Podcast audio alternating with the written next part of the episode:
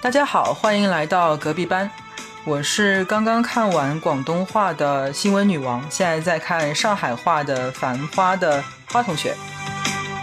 我是在上海和亲朋好友相聚了两周的菲菲同学。我是此刻坐在菲菲同学旁边的阿黄同学。我们终于在线下合体了。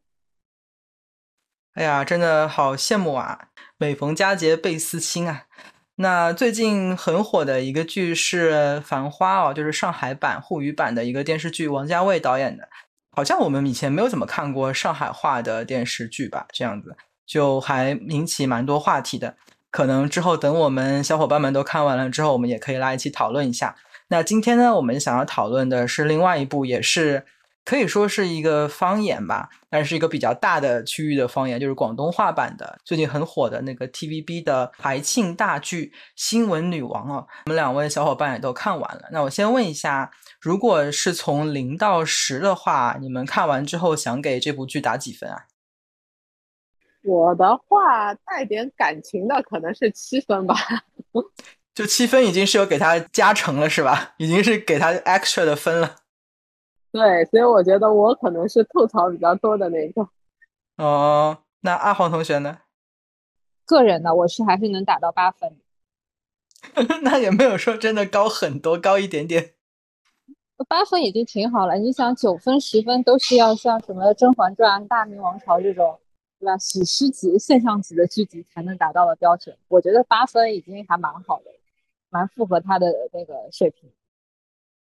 嗯，如果是我打分的话，我应该也是七分。其实他一开始刚刚开头的时候那个剧，我觉得还更好看一点。然后到后来就觉得有一些剧情有一点出乎意料啊，然后有点草率啊，甚至是说强行大团圆啊、烂尾啊之类啊。这个我们到之后再讨论啊。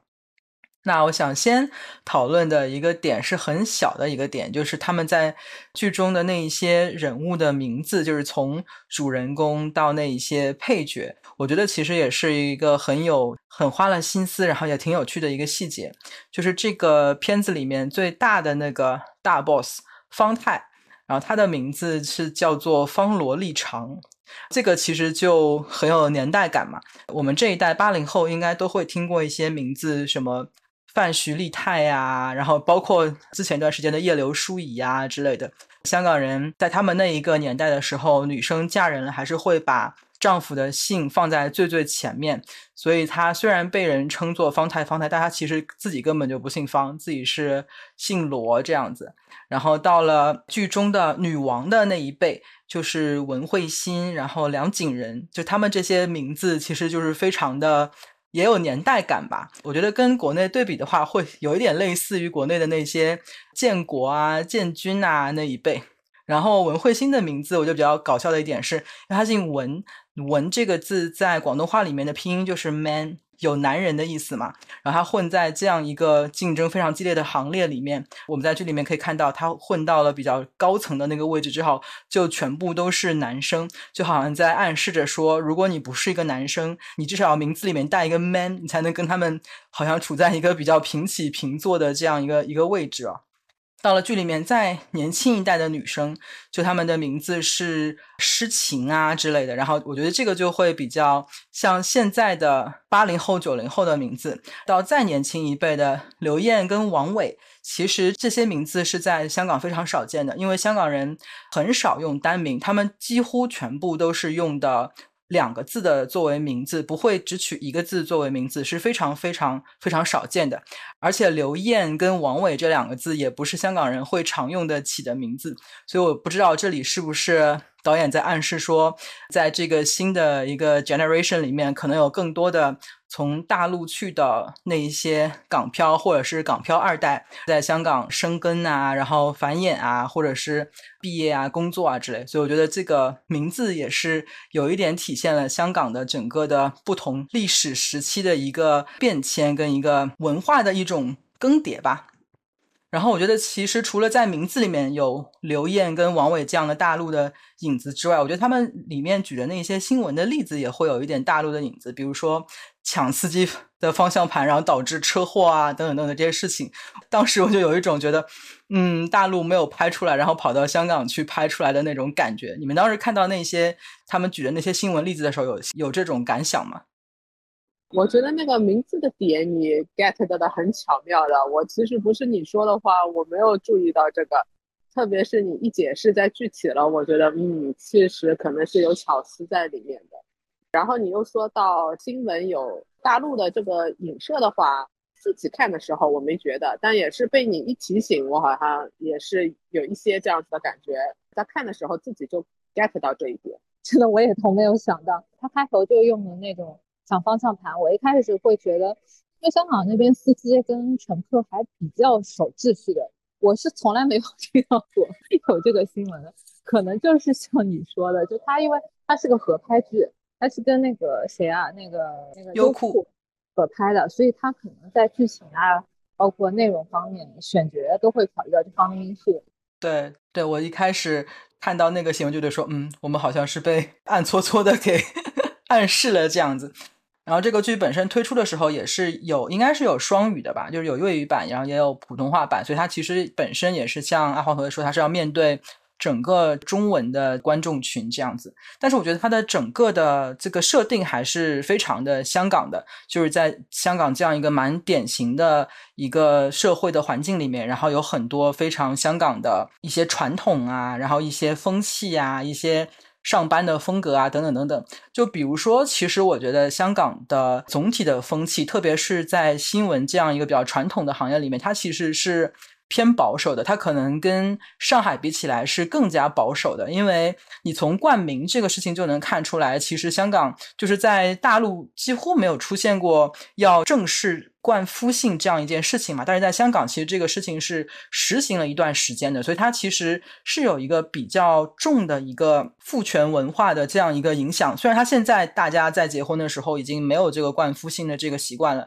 但是我觉得这个父权主义的影响还是。还是挺深远的，而且总体来说，我觉得香港的文化也是比较偏保守、偏传统的。我觉得相比之下，现在其实上海是一个更海纳百川、包罗万象、更开放的一个一个地方啊。因为上海可能它本身人群的各种不同的分布也更。diversify 更分类繁多一点，有不同地方来的人，然后讲不同的语言，所以大家最后会在一起讲普通话。但是在香港的话，绝对是以粤语为主的。然后他们在人群分布里面的话，也是绝对是以香港人或者至少是父辈或者祖辈是广东籍的广东省的这样一个。比较统一的、比较单一的这样一个族群所形成的这样一个一个社会啊，然后在比较前的有一集里面有一句台词我印象特别深刻，当时女主角佘诗曼饰演的那个文姐 Manze，她好容易接到了一单新闻的赞助之后，他的对头马国明饰演的 George 梁景仁在那边吐槽说：“哎，Man Z 花了那么多的心思。”好容易抢来的这样一个赞助，才这么点点钱，我出去在公子哥那边走个圈，都比他赚的多啦。这样子，然后我当时就非常的深有感触，觉得说这一个游戏规则也好，这个就是参与这个游戏本身的这样一个人群也好，其实还是都是非常父权主义，非常以男人为主，以男人的思维、男人的交际的方式等等等等所形成的很。传统而又固有的这样一个模式，然后有一个女生要进去，然后要打破，要立足，是多么的多么的不容易，这样子。这个我就想要加一下我自己看了这个前后之后一个想法。我其实刚开始看的时候，我就觉得哦，是这个 Man 姐和这个 George 斗，中间是有那个飞爷，好像有点要拿捏他们，然后上面有个皇太后这样子的一个角色。但是呢，ending 的时候，他特地强调几个女主。结尾的时候，这有挟持人质嘛？最后出来的时候，他给他水啊，每个人喝一口水的那个场景，回放他原来在工作当中就是努力拼搏的那个那一段。一开始你看到这一段，你第一的反应是哦，growth power 在讲就是女生为了事业奋斗，然后以自己的方式和特点去在职场上竞争。但是呢，下一秒你的第二个想法就是。好像又是一种女生之间的雌竞一样的。为什么 George 就是在撇在外面的？然后你又拉回到，好像又是一种宫斗戏，因为宫斗戏里面就是各种嫔妃啊什么的在斗，然后就是男性的角度好像是，呃，虽然会参与一点当中的影响，但是有一定程度他们是置身事外的。最终好像主流的竞争场圈就是雌性在竞争。其实，但是雌竞的真正的背后的大背景就是男权嘛。为了去在这个男权社会上 survive，然后抢到一点男权的 support 或什么的一种雌竞嘛，所以看到那个我就觉得，其实又回到了头上的那种宫斗的感觉。它里面呢，因为都是我觉得还是以女性戏为主的，包括它里面主播啊那些 George 跟王伟，好像就像绿叶一样衬托，所以我感觉他还讲的主要是几个女记者、女主播之间的故事。因为僧多粥少，你为了再往上走一步，肯定就是面临的竞争啊，或者给人家使绊啊，怎么自己让自己脱颖而出啊？但因为对方都是女性，所以有可能就是陷入到这种老电视剧的那种套路。特别是其中那个 Traffy 跟 Nancy 那个助理叫啥来着？小薇，就他俩这种竞争，我觉得挺无谓的。因为其实他俩竞争就是那种不太上台面的那种。使绊，但是我感觉 George 跟曼姐他们之间的竞争还是看实力的，就是真的是两个 level。小薇跟 Kathy 这种，嗯，太多俗套了。我比如说把对方的稿子换掉啊，或者故意抢戏啊，包括后面那个张嘉妍的黑化，也觉得莫名其妙了。就是他也是为了把边界拉下神坛嘛，然后也是搞一些那种小动作。就他的那个黑化，我也是觉得这个逻辑有点不太通畅，我不是很能理解。你刚刚讲到 George 啊，其实我我倒是觉得 George 这个人还蛮废的，就至少他在那个电视剧里面的表现，他可能在当 Manzi 学徒的时候，可能有勤奋过一阵子嘛。但是至少在这个剧里面，他从已经功成名就的主播的这个位置开始，一直到最后结尾这样子，我觉得他整部剧里面他只发力过了两次，一次还是在回忆里面，他就是对于英国脱欧那件事情，他做出了提早的正确的判断。发挥了比较高的职业素养，然后这也是他能够跻身成为跟 Manzi 平起平坐的一个筹码，重要筹码之一嘛。另外一个他的发挥就是在最后一集。当他们所有人都面临了那个人质的事件的时候，然后只有 George 一个人在播放台的时候，他就非常深情的播了一段很上上价值、很感情的那一段话嘛。我觉得他从头到尾在职业素养方面就就发挥了这两这两场戏，然后其他都是在那边也是在做一些小动作，什么把提词机关掉啊，然后什么不给稿子啊，然后什么撺掇小薇去报一些他不应该报的事情啊，等等等。我觉得其实。George 的手段 也挺 low 的，这倒是的。不过我觉得他身上还有一个点，恰巧是那个佘诗曼就是 Man 姐的一个弱点，就是他俩对话当中有提到过一次。他说：“Man 姐，你只知道自己脱颖而出，你所有下面的人都是你的工具人。你有采纳过你们团队的意见吗？对吧？就是你，你团队只有一个人，但是他说我的团队，我就是让他们发挥各自的。”实力，不管是这种软实力的，还是什么硬实力，他说我会让我手下的人有发言的那个机会，或者是让他们凸显自己的本事。当然，也有可能是因为他也没想不像 Mandy 一样有这么强的这种专业能力控场吧，他可能更需要他团队下面的人站出来做辅助嘛。但是我觉得，其实做到后面是管理层哦，管理层你如果说永远是你老大一个人的声音的话。嗯，那你老大退了，或者老大转了之后，你下面的人其实是永远得不到锻炼的。在这样的强人手下做久了，可能你真的会把自我意识给扔掉了，他只会服从。但我觉得 George 那一点可能会比较好。我当然不是为他强行洗白，我我是真的是觉得硬币两面可能都有优缺点吧。如果给你们选，你们自己可以选领导的话，你们是想选 Manzi 这种，还是选 George 这种呢？说实话。我是觉得我在现实生活中很少有碰到真的会托举你的领导的，特别是当他发现你的实力跟他越来越接近，你的职位跟他越来越接近，他还会全心全意托举你的领导不多，所以我会更倾向于和一个实力强的领导学习。但是我学他的过程当中，我不会期待他真的为我着想的去托举我，他不给我增加难度，我就觉得他是个好领导。坦白讲，就像飞爷那种。飞飞的意思呢，就是说先要在曼杰这里锻炼，然后跳到 George 那边，就更加脱颖而出。因为领导本身能力也不是特别突出，可能是我们对普通人、大部分人比较有利的一个选择，做一个跳船。啊，这个很有意思啊，这个也是一个看上去比较理想的一个状态啊。然后在实际生活当中，我们要是遇到领导，只要不要太 太过分，就已经谢天谢地了。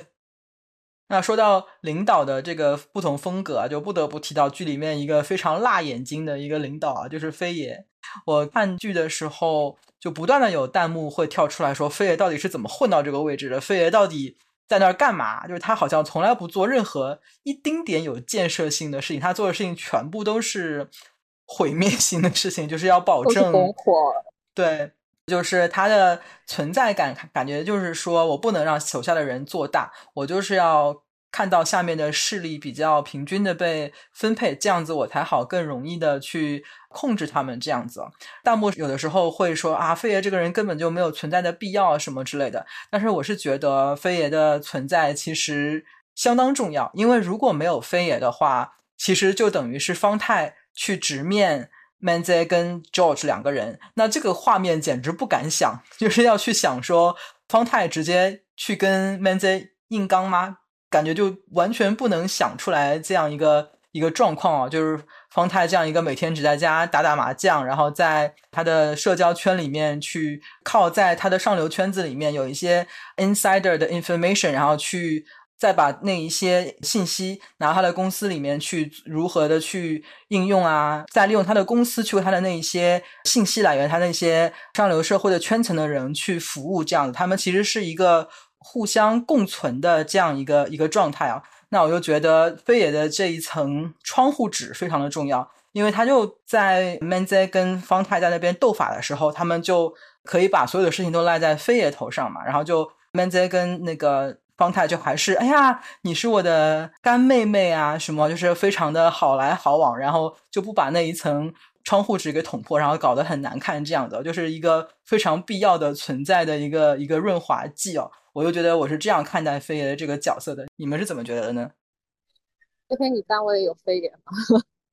我就觉得很写实啊，其实就是很现实的一个存在。比如说，就像比作那个方太是皇太后的话，皇太后怎么会真的去给一线的人这样子去？她其实是最终的控权的阶层。Man 姐他们其实是执行的那个，他们是真的干事，但是中间绝对会有一层，就是是他的。难听点叫爪牙吧，不然叫什么的，反正这样子的角色。你最后的那定 strategy 的人跟做事情的人当中隔着一个鸿沟，那就是需要飞爷这种，但是情商一定是最高的，就能够把握老板的意图，然后在下面和稀泥，这也是一种 本事。其实也不是每个人都能做到这种。其实我们有时候作为一线做实事的那些人。会有一种迷思，就觉得好像要业务能力强是所谓爬上去的一个基础。其实我现在看下来，职场真不是这样子的。你业务能力强的人反而容易一直就是在干实事，因为这是你一个合适的位置，是你最能发光的。上面看下来，其实也是觉得这是那个岗位需要的能力，但是到了飞爷的一个 level，能干实事真不是他必须必备的那个能力。对他的这个角色，还让我想到《金瓶梅》里面那个西门庆身边的那一个很重要的配角，叫应伯爵。我小的时候也不太理解这种人的存在的价值，然后现在就发现，比如说他是一个。很多消息的汇总跟来源，他会去告诉西门庆说哪里有了一个商人要急出手一批货物，然后就把这个商机带给西门庆，然后顺便再帮他去压价啊，然后去沟通啊，去抛头露面跟这些人谈生意啊，等等等等，就他是需要一个。在高层的旨意跟实际动手之间的这样一个呃连接，跟这样一个信息的一个传递吧。而且它其实存在的另外一个很重要的功能是，它是有很多大家都不太会晓得的那些信息。比如说，去到那个剧情很后面的时候，他们要把很古早之前的那一卷摄像的那一卷母带给修复，那飞爷就会突然之间从 办公桌里面掏出张名片说：“no，这个人就是会修的。”就他会有这种。别人没有的那些信息，比如说当时诗情找了半天，说波记小菜馆在哪里，然后其实飞爷也会知道嘛，说哎呀，他是某一个好像是法国人开的法餐这样子，就是这一些信息在他们这样一个圈层，在他们这样一种生态方式里面是一个这件有价值的事情嘛，可以这样说。然后我觉得其实 George 就是在走这一种路，就是包括之前有描述说 George 在公子哥圈的那些。因为他本身其实是不属于这个圈子的嘛，他的身价、他的出身都没有到这个圈层。但他之所以跟他们来往的比较好，是因为他可以给他们提供一些信息，比如说他可以近水楼台先得月的帮他们处理一些他们不想被公开的信息啊，等等等等。当然，这个不是一件好事，不是在夸奖他们。然后还有一个是，当时 George 也提供过，好像是给某一个公子哥的豪车去装一些。非常豪华的车载音箱，这样的一个比较小众的一个信息，就他也是可以信手拈来说，哎呀，这个师傅就可以给你装顶级的音箱啊，等等等等，就是他和飞爷的这种存在，都是一种给他们的主子去提供那一些他们需要的信息跟手段，跟一些服务、一些业务的这样一种一种存在啊，所以我觉得其实非常的有意思，然后非常的真实，非常写实这样子。这样就会感觉啊，就是干实事的人到了 man 姐这一层就是天花板了，因为如果你不具备前面讲的 George 和飞爷的那种其他的能力的话，或者是软实力的话，感觉就是到头了。坦白讲，我自己觉得我自己的职业能不能再下发展，我也觉得可能这就是我的软肋之一。看电视看出了自己的心酸。是单位里面那种越能干的人越是放在基层，你们发现了，就是让他专门跟一些比较有难度的一些事情、一些项目，这样的人未必还能得到及时的晋升哦。就是这么多年兢兢业业第一线，就下面同事有问题，第一时间就找到了他，都能得到解决。然后，但是就每每就干着那个最前线、最救火的那种角色，我真的也是 太真实了。而且老实讲，man 姐上去还有点运气成分的。有一些干实事的人没轮上 Man 姐那一次的幸运，其实就可能也是达不到这个天花板，所以 Man 姐只是那个运运气加成上的那个已经 ceiling 了。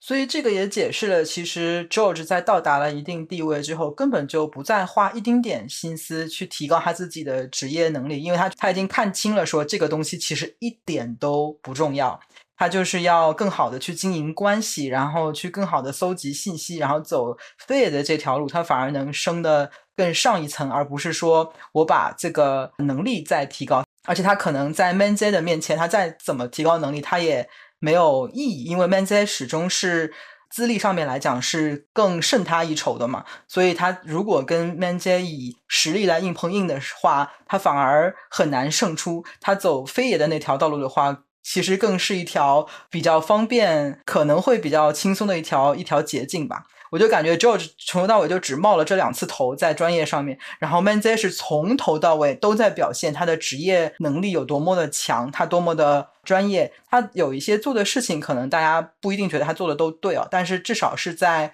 一直在强化他这个女强人的这样一个角色上面，一直是不遗余力的。就是在这方面，他跟 George 两个人真的是形成了非常鲜明的对比。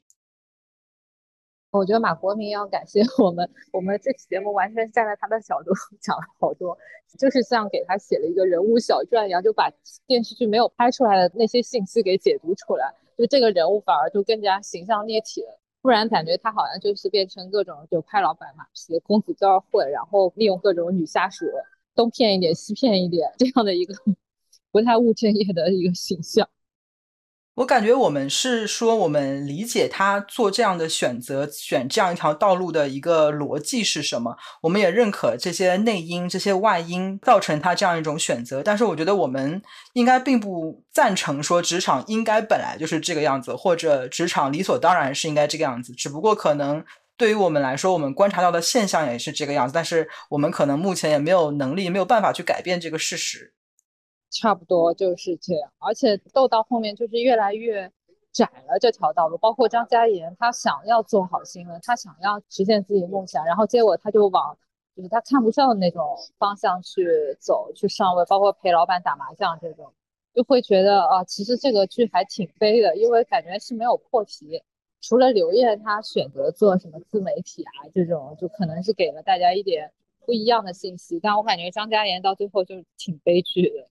我不是完全和你的想法完全一致啊，我我自己的感觉是在其位谋其职，你不能讲这个东西就一定应该怎么做是好的，我我不觉得是黑白就是这样子的好，那样子不好，但是我反而想向你们提问啊，如果你们觉得要走所谓我们前面这种 judge，或者说张家爷试图去改变自己，你觉得这种东西是学得来的吗？我的问题就是这个东西是后天可以学的，还是你？天性是这样子的，有些人做起来就是易如反掌，还是即使你努努力是可以学会的呢？你说的这些东西是指张嘉妍从他前期的这样一个理想主义者，变成了后期的一个参与他们斗争的这样一个人吗？你是指这个东西能不能学会吗？参与斗争，这只是一个 action 吧。呃，我的问题更多是能不能学会像飞爷啊、像 George 这样子，因为他们这种能力，我不觉得就是不是一种业务能力，可能在他的那个位置上，这就是一种业务能力，就是这种类型的，或者说的好听点是一种软实力，或者说的难听点是什么，我我也不知道合适的词，反正就是这这一类的，就是操作手法吧。这个问题好难呐，又能开一期话题了。我觉得一个聪明的人，他如果扔到这个环境里面，然后有一定的沉浸、一定的静音，然后一定的阅历，我觉得他始终是能够做到一定的程度的。但是他是不是乐在其中，或者他是不是能够做得非常擅长，我觉得就是另外一件事情了。那我说一下可能我自己的感受啊，因为我其实有点映射我自己的工作环境嘛。我们的工作环境里面，我就会遇到各个国家的，他们有一些人就有这种风格，他是很会去 get information networking。其实现在我觉得你在暗示某一个国家，也不一定是那个国家，真的就是各种颜色的，各种颜色，真真的不是一种颜色啊。嗯，那各种颜色，其实我觉得我们这种老中啊，真的不是很会 networking 这些。但是你说 networking 不是做到工作做到一定 level 之后需要的能力吗？我觉得。我越来越看，越来越觉得重要。但是我觉得，我不知道是我自己的教育背景、性格还是怎么的，我会觉得我真的在这方面和他们很有距离。我意识到我自己应该加强，但我真的觉得这不是聪明或什么，就是能做成的，就是他们可以做到非常自然的那种程度。我觉得真的在他们这种能力面前，我是个幼儿园。当然，可能语言等等都是我的一部分的障碍啊，但是。有些人你会发现，真的有这种天赋的人，语言其实可以不成为障碍的。呃，还有当然是一种是野心程度。我觉得我我确实也比较缺这种野心，就是没有那么 driven 我要去 take action。但是野心程度，我现在有时候也发现啊，是一个人的有一点天赋来的。有些人就是野心比较强的。当然，这真的是派生出去另外一个可能又可以成为一期的一个 topic，可以好好再谈。哎，那我问你哦，你觉得在剧里面塑造的那个 Man Z，，他在这一趴里面，他算不算得上是一个得心应手的人，还是他不算？我觉得他有努力过。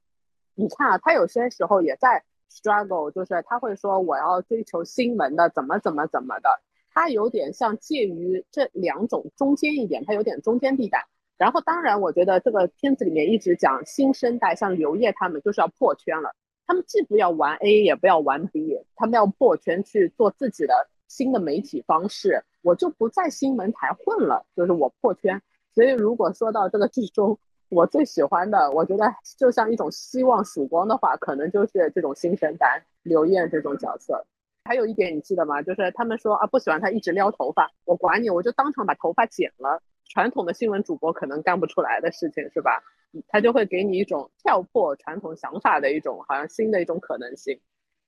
对，我觉得刚刚你提到的，包括你前面提到的，说其实整个的故事的背景是在一个保守的香港的一个保守而传统的行业里面的表现。他虽然是想要表现说女生帮助女生、女生的自强这样的，但是最后还是变成了。并没有跳出男权的这样一个范围，也并没有跳出女生之间的斗争这样一个非常 古老的一个话题，就是根本也跳不出男权这样一个一个范围啊。但是像刘艳这样的一个选择，她就不能够改变这个行业的现状，所以她只能够另辟蹊径，走一条完全不同的路。但是我觉得，其实如果是放在一个真实的环境里面的话，像这样的自媒体，它其实可能又会受到那种自媒体平台的种种的流量的限制啊，等等等等。因为包括之前我有看到一些新闻讲说，那一些流量平台其实会对于他们自己的这样一些大流量的博主，也有一些手段去，一方面是培养他们，另一方面也是想要去控制他们，然后包括不让他们转跳到其他平台啊，然后包括对他们的流量有的时候会有一些。故意的策略性的压制啊，等等等等。其实我觉得，真正的有另辟山头，其实是一件千难万难的事情。这样子，而且有时候山头就成为了另外一座围城，渐渐可能是，就屠龙少年变成龙这样。对。我们刚刚都有说到张嘉妍啊，那我们就来聊聊这一个人物。我感觉播完剧之后，真的是有非常非常多的人非常的不喜欢张嘉妍。然后我自己不喜欢他的一个点是，其实我还蛮不喜欢他在很早期的那个剧情里面有一段是他们知道了那个慈善团体可能是有存在账目的问题。然后当时张嘉妍通过正常的手段拿不到那些账目，然后当时她的男朋友正好是这个慈善团体的律师，他那边有账目，然后张嘉妍想要试图从她男朋友那边去拿到，但是最后是没有成功了。然后后来我已经不记得剧情到底是怎么样，反正最后就是张嘉妍拿到了，她想要去公布，但是她男朋友就。劝她说：“如果你这样子公布的话，大家会怀疑是我把账目给的你，那这样子对我的职业生涯会有非常大的打击。我希望你不要去公布这件事情。”然后张嘉妍是完全没有把这件事情放在心上，他就觉得说这是我追求的我的职业的正义跟道德感，就是你的这一些可能性的损失简直微不足道，完全不能跟我的大义相比，所以他是断然的拒绝了她的男朋友的这样一个恳求啊。我是觉得不太认可张嘉妍在这件事上面的做法。那你们其实对张嘉妍整个人，包括这件事情，包括一些其他事情的看法是怎么样子的呢？就是呃，前期又都太绝了，前期又太理想化了。但是我反而觉得 Man 姐这样的一个处理方法是各方面最好的一种方法。其实不是说一定要非黑即白，很多时候其实是。各方面的大家的那种感受，其实是大于正义本身或者真相本身的。特别是对于这种些真正需要帮助的人，他还是有那种存在的必要的。所以，其实这个角色，我觉得是一个有塑造的过程中是有一些瑕疵的。他其实可能想要展现他的那个所谓第三条道路、第三种力量的一个崛起吧，但是，嗯，不是太有说服力。就包括他其实是所有里面的人物里面家境最好的，天资也是很好的一个人。他是不是想从那种所谓优等生的角度来讲他们的那种 struggle，然后他们那个转变，就表示优等生最后其实也是要学会搓麻将。就因为他其实是内心很骄傲的一个人，也看得出来了。他其实不是说他没有这个 social 的能力，他其实不屑于跟你 social，他觉得他要。他有他追求的一个真相，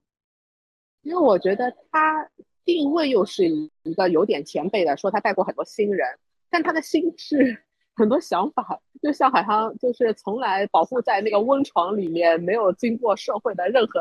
现实面一样的，就觉得就是这个人物本身塑造的不自洽。还还有就是很奇怪的，他为什么还要故意写一段他是和 George 有过往感情史的？然后我也觉得这不是很必须，然后就显得 George 和他的关系当中好像会有很多暧昧的因素，好像 George 还喜欢他，他已经要 move on 了怎么的？然后但是这个人又一点没有感情的因素，莫名其妙就跟男朋友都好像已经答应人家求婚了，又怎么受了刺激就不行了，就说不过就不过了。这太不自洽了，这个人物，我觉得是比较失败的一个设计。就是对我来说，我也不能理解，就是慈善账目那个事情，张嘉妍的选择，是因为我觉得他完全不考虑一个谈婚论嫁的男友对于他的事业的影响，他一点点都不考虑。我觉得这个也是挺过分的一件事情吧。至少你应该两个人好好商量，而不是一口说我觉得重要的就是重要，你觉得重要的我一点都不重要这样子。至于说他这一个人的。人物的整个逻辑的自洽程度，我看过有一种解释，我觉得也行得通的，是说其实他从头到尾坚持的都不是他的事业理想跟他的什么道德操守什么的，他从头到尾坚持的其实只是他自己的骄傲。就是这个也有点类似刚刚阿黄同学提到，他就是一个非常非常非常骄傲的人嘛，他自己起点也很高，也应该是比较自视甚高的一个人，所以他一直以来都是觉得他的不混山头其实只是一种清高而已，然后他自以为自己说我是要追求的新闻的怎么怎么地，其实他追求的只是他。自以为的那一些，他自己给的那一些定义，就像比如说在慈善账目里面说，其实你要达到目的有很多的方法，那你认为只有自己认同的那条路是唯一的正义，他这其实就是一种自高自大嘛。这个东西其实就是我觉得是有一点贯穿了他的整个角色的从头到尾，就是他一直都是非常的嗯自我中心，然后只是认可自己认可的东西，然后。就不太把别人的需求啊、别人的一些 priority 啊，然后别人的一些方法啊、做法什么看在眼里，然后动不动就鄙视全世界这样子。我觉得这个倒是从头到尾的贯穿在他的整个 人格里面。然后我觉得可能这个也是会令到大家不喜欢他的一个原因，是因为可能我们多少都会被他的这样这样一种清高 offend 到。比如说我自己，可能也是因为我自己也会有这样的一种清高，所以就觉得说啊。这个东西原来真的不是一件很讨喜的事情，这样。所以你们还有哪些人物是你们喜欢或者不喜欢？你们特别想拿出来讨论一下的？我特别不喜欢 Man 姐原来的那个男朋友，因为我好着急啊！Man 姐明显还喜欢他的，为什么不跟他在一起？最讨厌这种人了。所以你觉得他们俩不在一起是那个男方的锅是吧？对啊，因为有一天不是 Man 姐故意喝醉了，然后跑到他那边，明显就是想要那个。重新那个有新一个路线可以发展嘛？这个男的不知道在干嘛，因为他会有一种什么，好像戏里面的意思就是他有点自卑了，因为他这现在就身体那个有残缺了，好像可能觉得怕影响啊什么的。但是我真的喜欢当初他们两个人的那种状态，哎，无论是工作上啊，还是很多想法上是很契合的，是可以作为那种灵魂和生活工作的三重搭档这样子。这件事上只能证明那个文艺男青年是多么不靠谱，因为她男朋友不是那个摄影的嘛，就是这个脑回路不是我们就大部分正常人能 get 到的那个思路吧。我是觉得这个剧就他有的时候感觉就是硬要给剧里面人安插一点跟感情有关系的戏啊，就好像刚刚菲菲同学说的张嘉妍跟 George 那段戏也是对剧情啊对整个事情都没有什么没有什么特别的帮助。然后我觉得这一个男生的这一段戏，他们之前描绘的这个东西是挺美好的，但是我也不太赞赏这个设定，是因为我觉得不需要给女生安排一个动力，说啊，我就是因为我的男朋友，我要去实现跟他共同的梦想，我要把新闻做好。我觉得女生根本就不需要这样一种所谓的外力，特别是来自一个男性的外力。我们女生为什么就不能做事情？纯粹就是出于我自己想要做，我自己的一个内驱力。就包括许诗晴，她后来有表现说，她想要做女主播，就是因为。他想让他爸爸看到他在电视上面的那个时段去主持，我觉得这个也很无谓。为什么就不能许世晴她自己就是一个想要去当女主播的女生？她为什么要把这个动力转化成一个外部的，而且又是来自男性的这样一个动力？为什么女生就是不能说我自己要搞事业，我要搞钱，我要出人头地等等等等？我为什么一定要是来自一个别人的动力？女生自己就不能要强吗？我是从这个角度觉得说。这样一个人物的设定，对于 Man Z 来说，我觉得是削弱了他的力量感吧。还是大家会有那种眼光，女性太好强、太要上位，是一种负面形象。所以他其实是在给这个许诗晴和 Man 姐洗白，因为他最终定位还希望两个人是有点正面性的，所以他是通过这样子的设定来给他们洗白养。但是。同时印证了他的价值观是认为女性只是单纯想要上位，就是一种负面的行为。对对对，这也是为什么我觉得整部戏到后来，其实他根本就表现不了，或者他也无意去表现说要打破整个这种男权的这样一种框架，他可能根本压根就没有往这个方面去想。就凭他要为两个女性加塞这样的设定来看，他根本就觉得这个东西就是理所当然，女生是为男生而奋斗的。那你们怎么看那个小鲜肉的设定？就是那个小跟班是吧？叫什么来着？艾文。我觉得那个 男生蛮可爱的。他其实就是性转版的小蜜的一个角色，因为我们一直看的形象是这种男性主角后面跟了一个迷妹嘛，就像小昭这样的角色会默默的退出，默默祝福对方。我觉得这个就是性转版，这样的一个角色反而比张嘉妍要可爱一点，而且也没捞到好处。我觉得面接这一点也真的是啊，就也没有给自己的那个就公私分明分得很清楚的。我说这个倒是 另外一种模范。我我听过一个很有趣的形容这个男生的这个 situation 那个词叫做模块化管理。他就说 Manzi 把他的很多需求都模块化管理了。那个摄影师很明显就是他的白月光嘛，然后那个小鲜肉就是他的在一些实际的生理上面的一些需要，那个模块它符合了那个模块上的一些一些需求这样的。然后就说 manz 把这些东西都分得很清楚，然后也处理得很好，非常的模块化。我觉得这个词还挺有意思的。就超理性化了，而且我觉得 Man 姐很会选人哎，其实她选到的这个 模块，发挥这个模块的作用是很精准的。她其实在这个模块上，这个小鲜肉是非常称职的，他就是很有界限感的。因为很多人就是很容易，他试图其实要踏破界限，但是 Man 姐一直告诉他线就是在这里的，你不要踏过来。然后他每次收到警告，他也就是会退回一步，不要再继续尝试，就是触碰底线。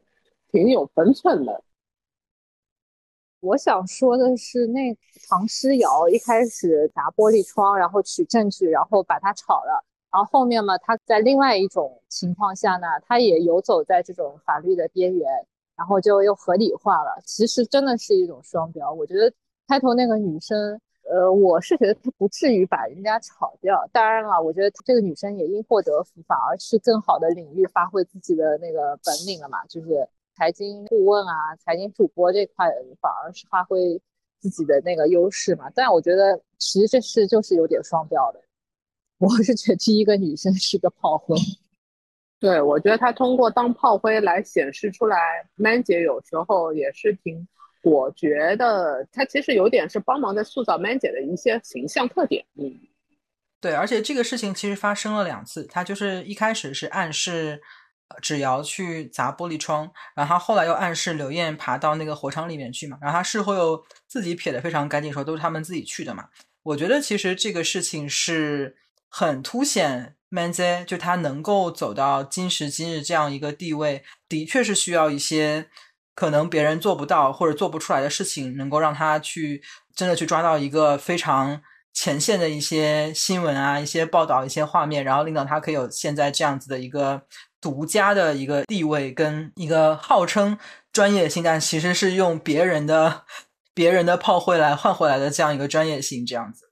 其实我觉得挺好的，就是就像我不喜欢女生要因为男生去奋斗一样，我也觉得没有必要去塑造一个没有缺点的人物形象，不管是男生还是女生。而且我们看下来就觉得，男生如果有很多缺点，往往他最后洗一下洗白，大家就觉得说啊非常接受。但是女生只要有很小的缺点，大家就会觉得放得很大，说啊这个人就很不好啊，很坏啊，等等等等。我还蛮喜欢这种，其实他就是。在这点上面，他就是很不好，还有耍手段，他之类，这就是他的强势的手腕的一部分，这样子。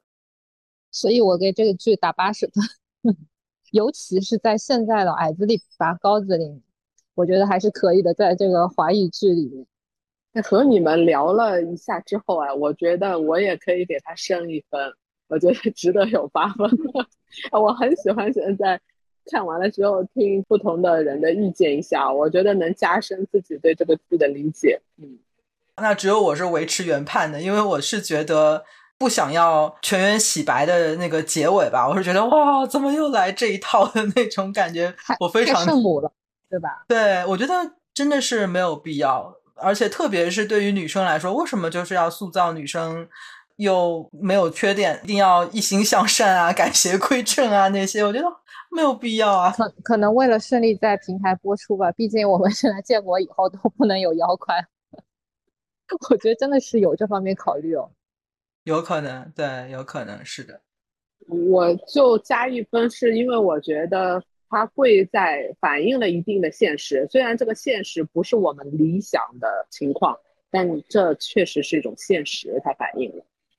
那今天很高兴跟两个同学一起聊了这部最近非常火的这个 TVB 台庆剧哦。看完剧之后，如果只是自己在那边默默的反刍的话，就只有自己的一种想法。但是跟大家交流之后，就会有分享到大家各种不同的看法，对整个剧的一种理解跟一种认知也会更加的更加全面、更加立体、更加好玩呢。我们现在的立的 flag 是说，我们到时候会去看《繁花》另外的那一部戏啊然后到时候我们回来再跟大家讨论另外一部上海话的剧。那在这一部的。新闻女王里面，我觉得我们都看到了她想要试图表达的一个更加正面的、更加现代化的、更加强大的女性角色。但是与此同时，她又有非常多的掣肘，非常多的传统的那些自觉的或者是不自觉的那些束缚跟影响。我们还是想要期待能够看到，至少是我自己想要期待能够看到更多更坏。